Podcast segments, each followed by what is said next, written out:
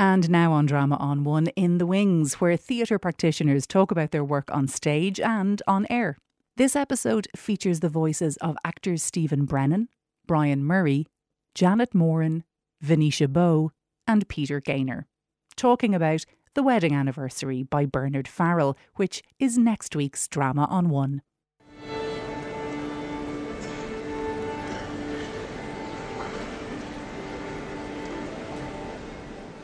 My name is Stephen Brennan. I play the part of Jack in The Wedding Anniversary. Hello, my name is Janet Moran and I'm playing Deirdre in The Wedding Anniversary by Bernard Farrell. Uh, my name is Brian Murray. My name is Peter Gaynor. I'm playing uh, Malcolm in this play, who is the, the therapist.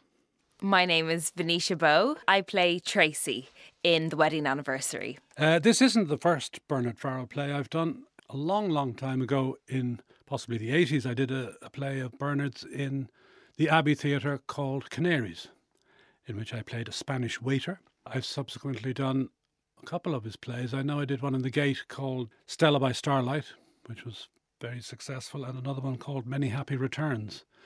So, uh, as you might expect with Bernard, a lot of the plays have happy in the title. Deirdre is a, a long suffering wife by all accounts, but she's married to Stephen Brennan. so that's tough enough, I'd say, for anyone. Um, and she's having to manage these uh, very untoward anniversary specials that he surprises her with every year. I play Johnny. Ah, he's a great man, Johnny, you know. He's quiet, a nice, quiet, demure chap, never says a word. I'm joking. it's a joy to play, actually. It gives an actor like Brian Murray an opportunity to go over the top, which he does anyways, and kind of go for it. Do, do you know what I mean? You just take a deep breath and you go, hey, this is great. Well, it's very funny and it's very good natured and it's got a lot of positive energy in it. Um, in a in a cynical time and a, a bit of a negative time, it's it's it's got people with smiles on their faces. Tracy is a ground crew coordinator and she is highly efficient. She is all go. She has no time for messing around, um, verging on the bossy side, but you know, with good intentions at the back of it. And she likes to get her job done smoothly and, you know, try to avoid panic and any complications like that. Bernard's able to um, give you the dialogue of the everyday man, the everyday person, the people you mightn't think there's anything special about, but find the little bit of comedy that's in everybody's life, and he's mani- he manages to kind of encapsulate and crystallize that. And he's got a great ear for just simple comedy. It's not sophisticated. It's not complicated. It's just people being people and being silly. she's a very patient woman, but she's obviously got a rich inner life and a rich secret life as well that uh, maybe provokes some of his his own uh, bad behavior because she's keeping things from him. Um, and she bides her time. That's what she does. A larger than life guy. And, and yet a guy with heart and, and I think uh, in his own kind of way, a kind of um, a caring man. But he's, you know, it'll be grand, you know, oh, it'll be great. We'll have a great time, you know. And I, I kind of like that. It's good to play. I've never done a Bernard Farrell play before. I've been aware of him, obviously, for all of my career. And before I started acting full time professionally, I worked in theatres and you know, there'd always be a Bernard Farrell coming through, Happy Birthday, Dear Alice, or I Do Not Like the Dr. Fell, that kind of stuff. So they're always crowd pleasers. When I read this script, First of all, I think it has the sweetest revenge I have ever come across in a story. Is perfectly constructed. It's a cracker of a piece. Like the words fly off. You can imagine the situation, the people uh, the, the characters.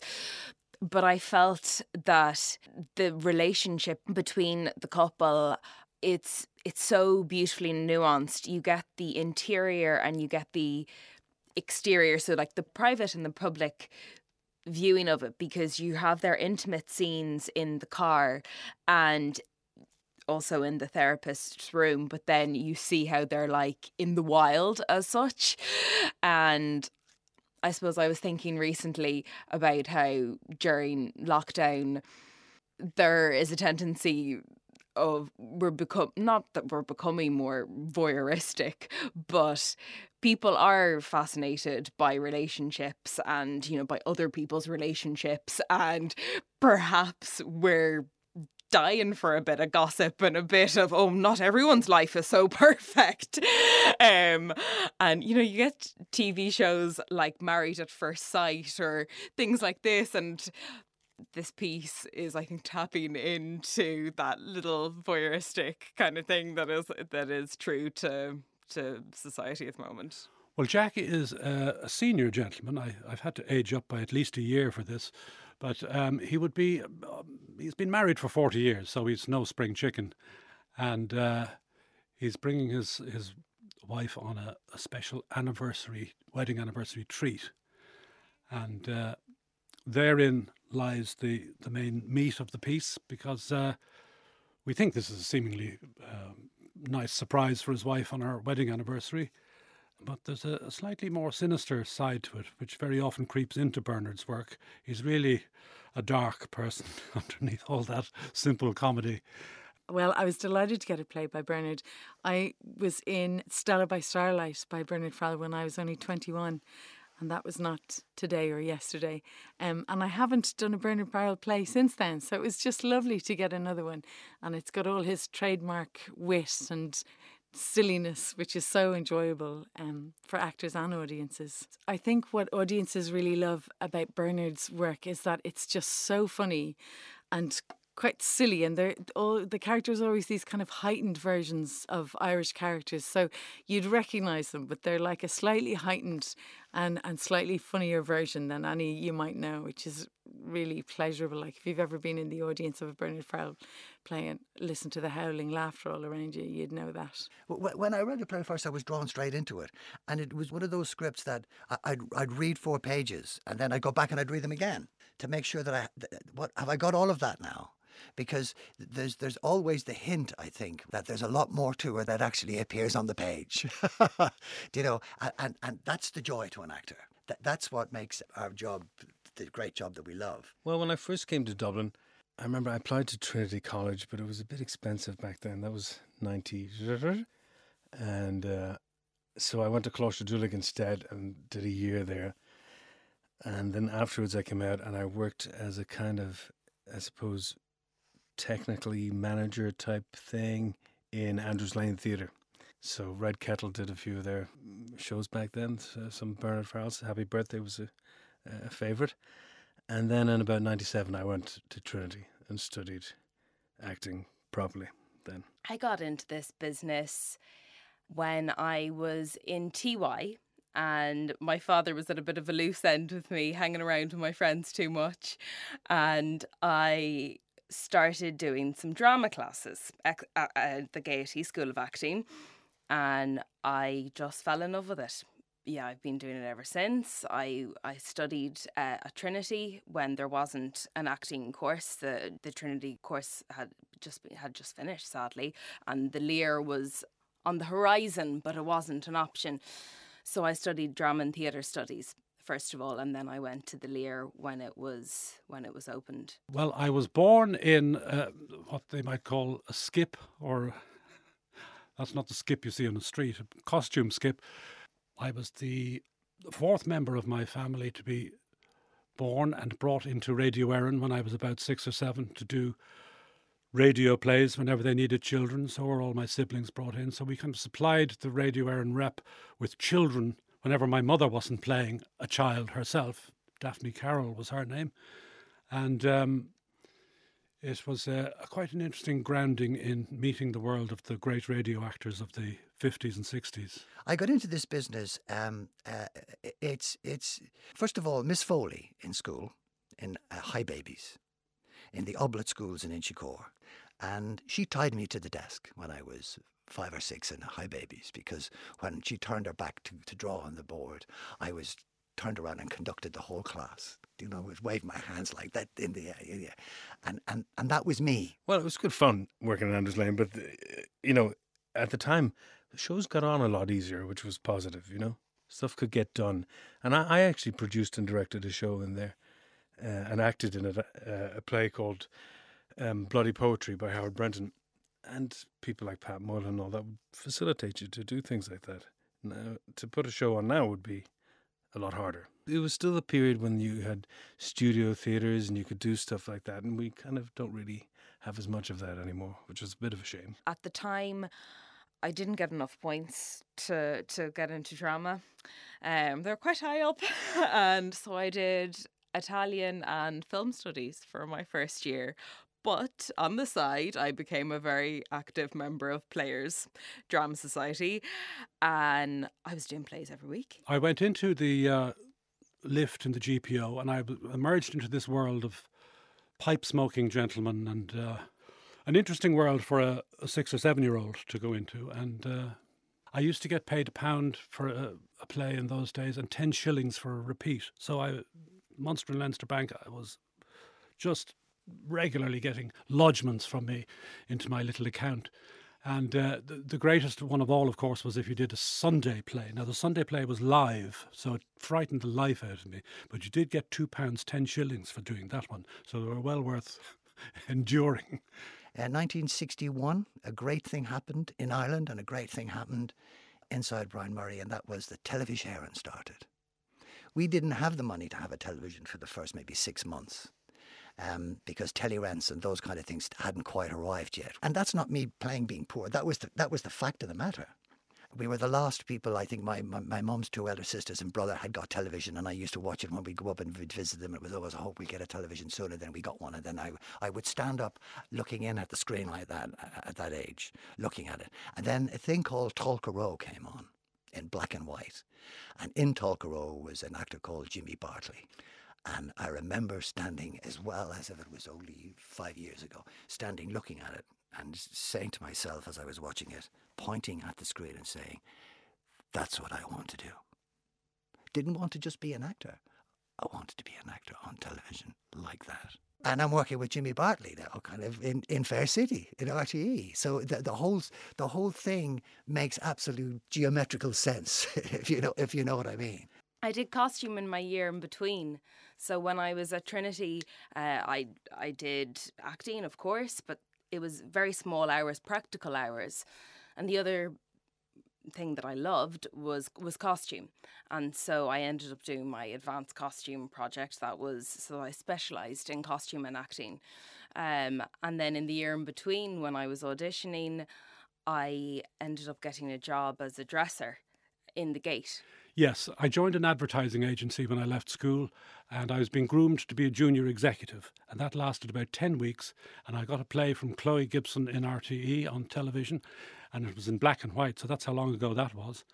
And uh, I went to lunch uh, on a Friday after getting my five pounds from the advertising agency and I never went back. Um, the last year has been strange.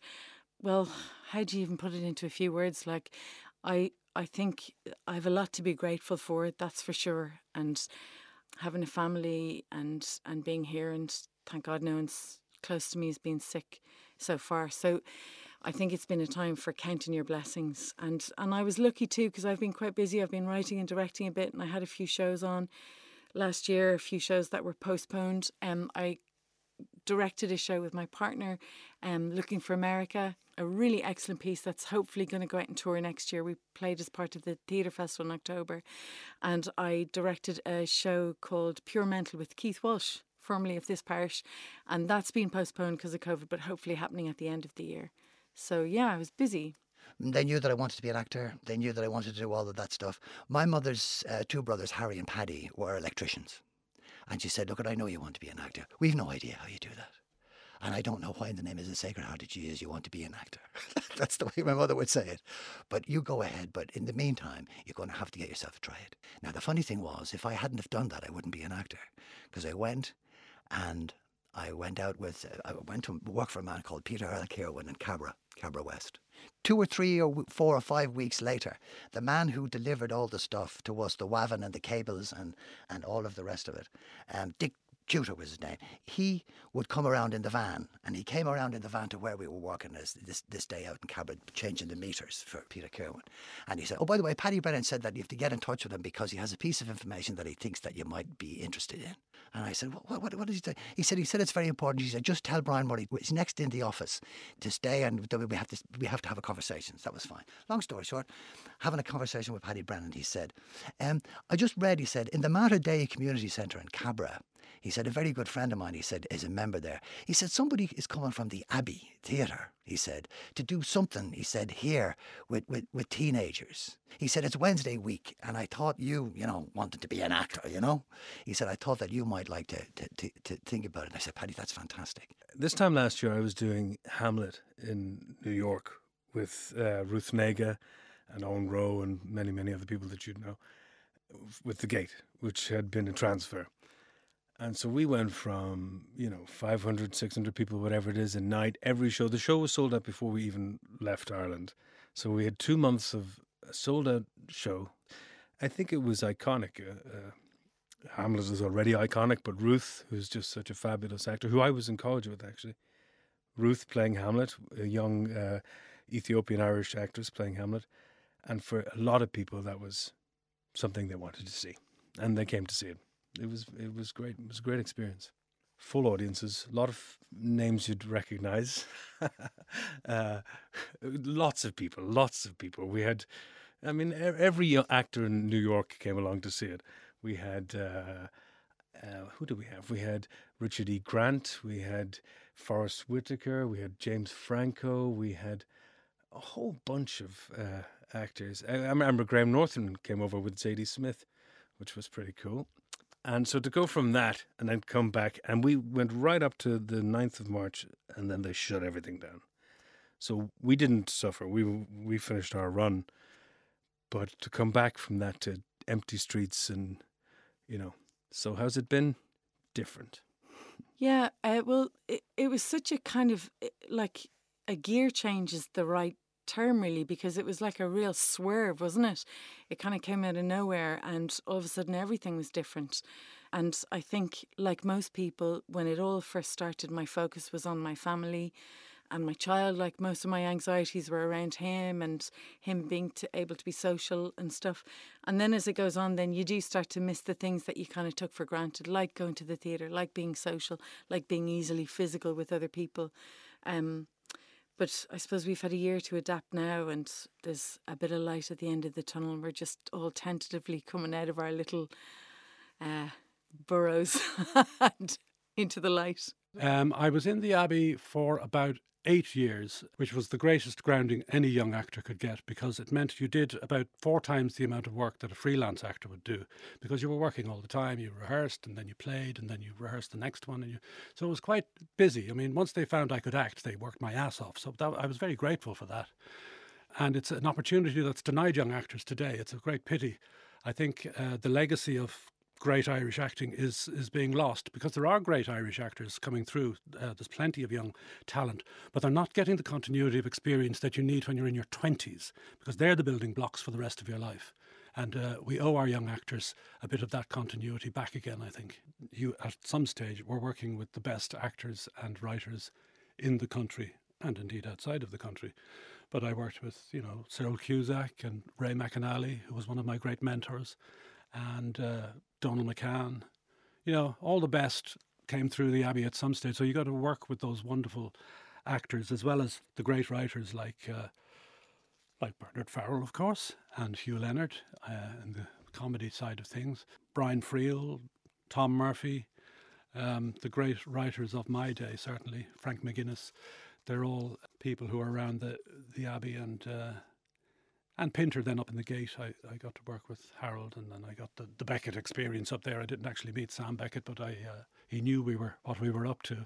Um, so it's been a it's been a pretty uh, interesting ride so far. So Meadhbh McHugh is fantastic playwright and she was 2 years ahead of me. Now we'd crossed paths but you know I didn't know her so well but she actually ended up adapting for stage Louise O'Neill's Asking for It, which was produced by Landmark and uh, in collaboration with Annabelle Comyn, who was the director for the piece.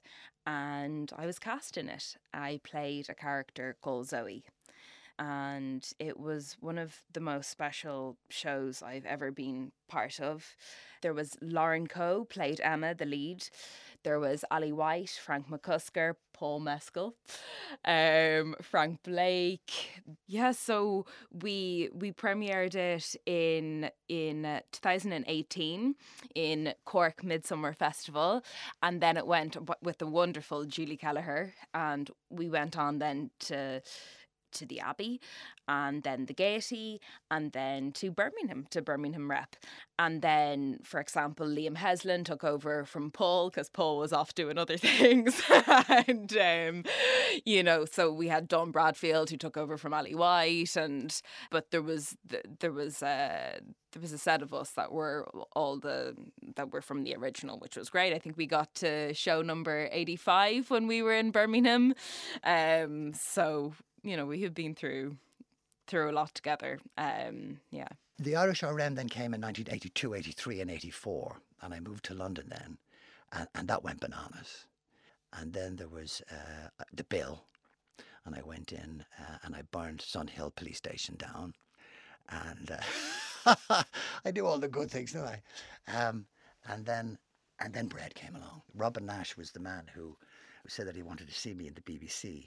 And anyway, I discovered that he had created Top of the Pops. He was the Top of the Pops creator. So I was desperate to see him because I was a rock and roller. I thought, you know, he he said that that uh, Carla Lane is mad about animals. She's a, a, a mad animals person, and her best friend is Linda McCartney. So Carla was coming in and, and telling us that this was going to happen. Linda was going to, and then Carla came, and she said, "It's happening." And I said, "What's happening?" And Robin said, Really? He said, Yeah. Oh, that's wonderful.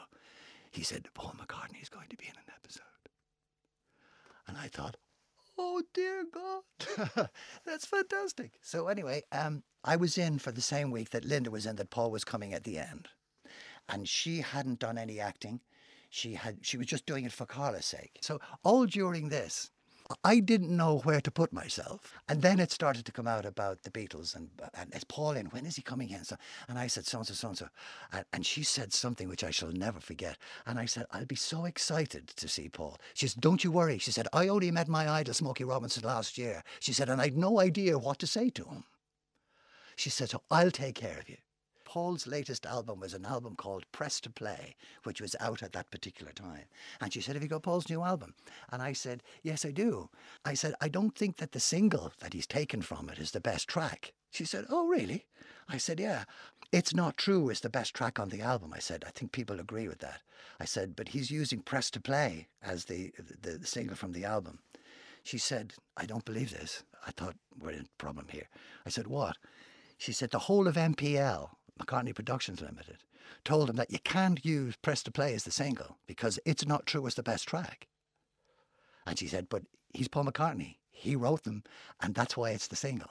So, yes, you know what's going to come up, don't you? So, Saturday or whatever it is, the, the day that Paul is in, that's fine. And the next Paul is there. She said, Paul, Paul, here he is. Come over, come over. I want to introduce you to Brian. He knows all the stuff. And he thought that It's Not True should have been the single. And my idol, Paul McCartney, who's smaller than me, and I'm not the tallest person on the planet, looked at me, and you know what he said? You're a cheeky lad. That's all he said. You're a cheeky lad. And I'm saying this to you now. If I write a biography, or if there's a biography written, that's what it's going to be called a cheeky lad.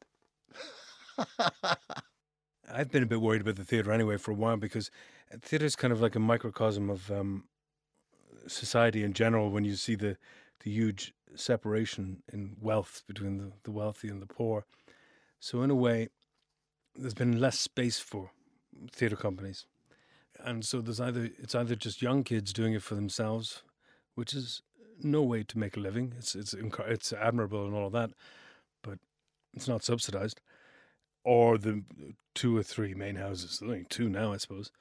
So I think the lockdown is an opportunity to reboot, to restart rather than to think of it in a negative way as, you know, a nail on a coffin.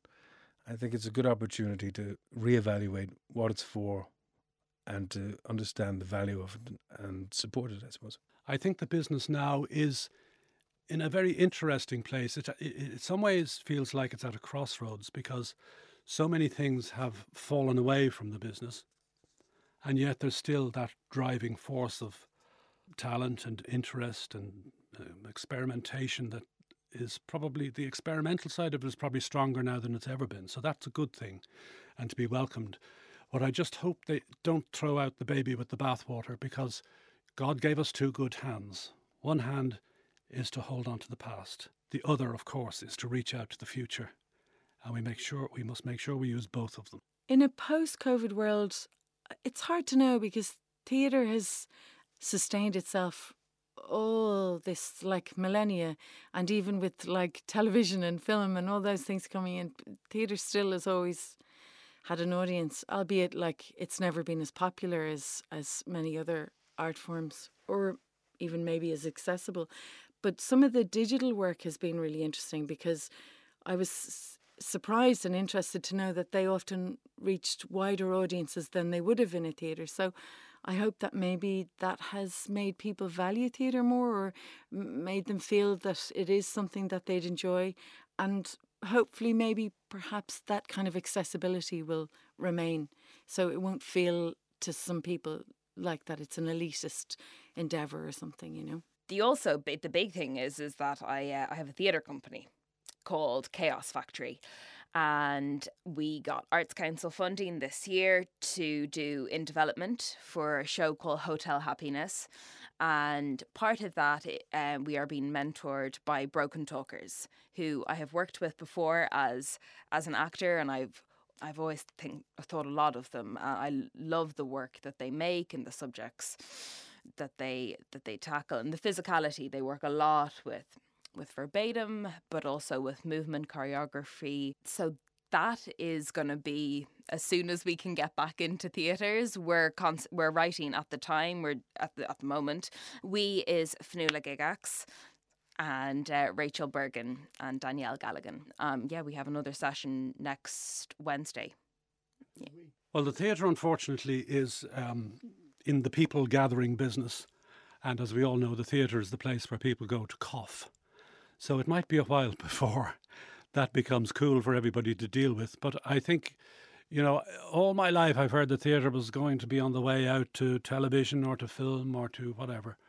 And it's always survived. People love live entertainment. I always say that to people don't you love it when it's live? And they do. And um, I'm happy to stand up on a stage and listen to people cough if they're prepared to listen to me doing what I do. And uh, I usually win. When everything finally lifts, if it's not bled out over a long period of time too much, people will be very keen to be live shows, and maybe they'll notice the difference now between, you know, can we go and see a film or will we go to the theatre? You'll see why theatre is particular, individual, special, the oldest art form, and needs to be preserved. You know all all the theatres go through phases. I mean, the, the, the Abbey is a poison chalice. It always has been, and, and nobody's ever happy with what goes on in the Abbey. But it keeps going and it survives, and we must, you know, keep it on its on its game. But uh, at the same time, you must allow it fail. The Gate is the same. It it, it had that wonderful Edwards MacLiammóir period, and that came to an end. I mean, you could see it it petered out, uh, which was a pity to see. It was better if it had ended earlier. And then we had the Michael Colgan era, which again possibly lasted too long, I don't know, but it certainly completely reinvigorated the theatre in this country and put production values way up from where they had been before that. So Michael set a new standard, and uh, his enthusiasm and uh, imagination as a producer was unrivaled in his best years. And uh, I, I certainly think he's missed now. COVID, I mean, as I said, I was lucky enough to actually do a play seems to be quite rare within the year that it's been that we had a live audience of, you know, 70 plus people. We also did a Tom Murphy play as well on the outside. And I, it has also meant that I've been able to have opportunities that I haven't before. For example, doing my first radio play, um, and I'm going to do a, a short reading um, of some Derek Mahon poems later on in the year, and I did a poem yesterday in Coole Park, back in Coole Park, for poetry series that uh, Druid are doing. So I was reading a piece by Eiléan Ní Chuilleanáin um, called The Architectural Metaphor. So I'd lo- I've always loved voice listening to radio plays and pieces and so I'd hope that maybe I could go into that down you know explore that territory a bit more being in a room with people like is the thing I've missed the most. Like like most people, I think who work in a public facing job, uh, that's the thing. Yeah, just being in a room with other people, live theatre, live music, the kind of ease of that, and not even thinking about it. That that's what I miss. I've done some work. I, I like it's it's it's been tough. I mean, I did a TV series I finished in October for a few weeks um, for the History Channel, the American History Channel, called Titans. It was called The Men Who Built America, but I think the men who anything right now, nobody wants to hear about the men who anything right now. So, Titans, that's a little more gender neutral, uh, which was good. I, I think it's executive produced by Leonardo DiCaprio. He wasn't on set, didn't meet him, but uh, it's good to know he might watch it sometime. So that was kind of fun. And, uh, you know, there was a lot of masking up and social distancing and all of that. And, but once, you know, it comes close to action, it's the same as it ever was, you know. So with, with a lot of care and a lot of work, same as you do here, uh, the work can still happen. It's just making sure that that happens. And then back home to Fair City, yeah. I, I, I, it came up and it came up to my agent that there's a, there's a part in, in Fair City um, that want to know, would you be interested? And I said, absolutely. And went over. I loved it. I love television. You know, I, I, I like I like being on location. I like TV. I like being an actor. I like being on stage as well. But there's something about TV that I'm kind of that I'm I feel ho- at home in. Do you know what I mean? And I'm in it still, and Bob is still going, and people still think he's either a pain or he's or he's a, a good man. There's 50-50 for that. Do you know what I mean? So so it's great, and of course it's great having Una in it as well. So the two of us are in it, and and yeah, I I love it. I just love it. So you know, it goes on. Yeah. So, but I I've been busy. Um, like I say, I was co-wrote and, and directed the the two shows last year, and I've started working on a new show with my great friend Nyree Yergainharsian who's uh, working on a new piece called Lobsters. That's going to be broadcast from the Project Arts Centre in May. Um, and that's quite exciting, yeah. So we just finished a development week on that, and myself and Nyree have been working on a comedy series here for for Drama on One, um, called Curtains Up. So we were working very hard on that. Buskin is right, so, so hopefully we'll get that out uh, soon. It's a it's a good little piece, I think. I have a few TV things that I'm hoping might work out. But the the problem at the moment is until until it's actually signed and deal done, you never know until the last minute if it's going to be postponed. That people are going to hope that maybe they, you know, everything's going to lift soon, so maybe better to wait for a few weeks, or if people are going to go ahead. So at the moment, it's fingers crossed and uh, hope hope things start to open up a little bit. I think of the three things, I feel very lucky to have been able to do them all.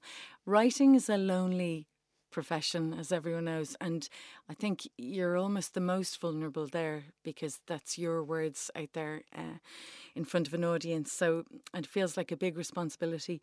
And I really enjoy directing. I love working with actors and I love working with designers. That's been such a pleasure to kind of develop a production together, you know, and be over all everything. Um, but I suppose my first love really is acting as well. Like I wouldn't want to ever stop that. If you ask an actor what next, they've either got several Hollywood movies lined up, which they're very proud to tell you about, or they're looking into a black hole and wondering, you know, it's the same black hole I was looking into all my lousy life, you know, here we go again. But, um, you know, something always comes along and you keep going and you keep optimistic. And most of us in the acting profession don't ever think about retiring. We, you know, most people want to keep going till they're till they're really finished. And uh, but I'm I'm you know I'm a, a, bit like Richard Burton in the sense that he used to say, "Oh, I don't think I want to be an actor when I'm 70. It would be rather undignified, I think." And you know, I can understand that. That's a, you do doubt yourself because you are at the end of the day doing dressing up and letting on, and that's a bit like children's games. Uh, we take it seriously and we try and reflect the more important aspects of society back onto itself and make people think, cry, laugh, all that. That has a great value, and I'll never underestimate that. But sometimes you do feel mm, maybe it's time to move on. If I can move on, I will. I'll go on.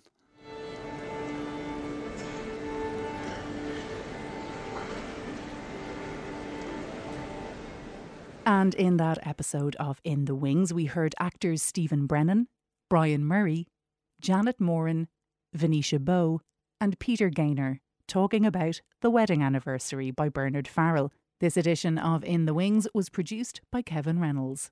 Drama on One. Sundays at 8 pm. rte.ie forward slash drama on one. Drama on One.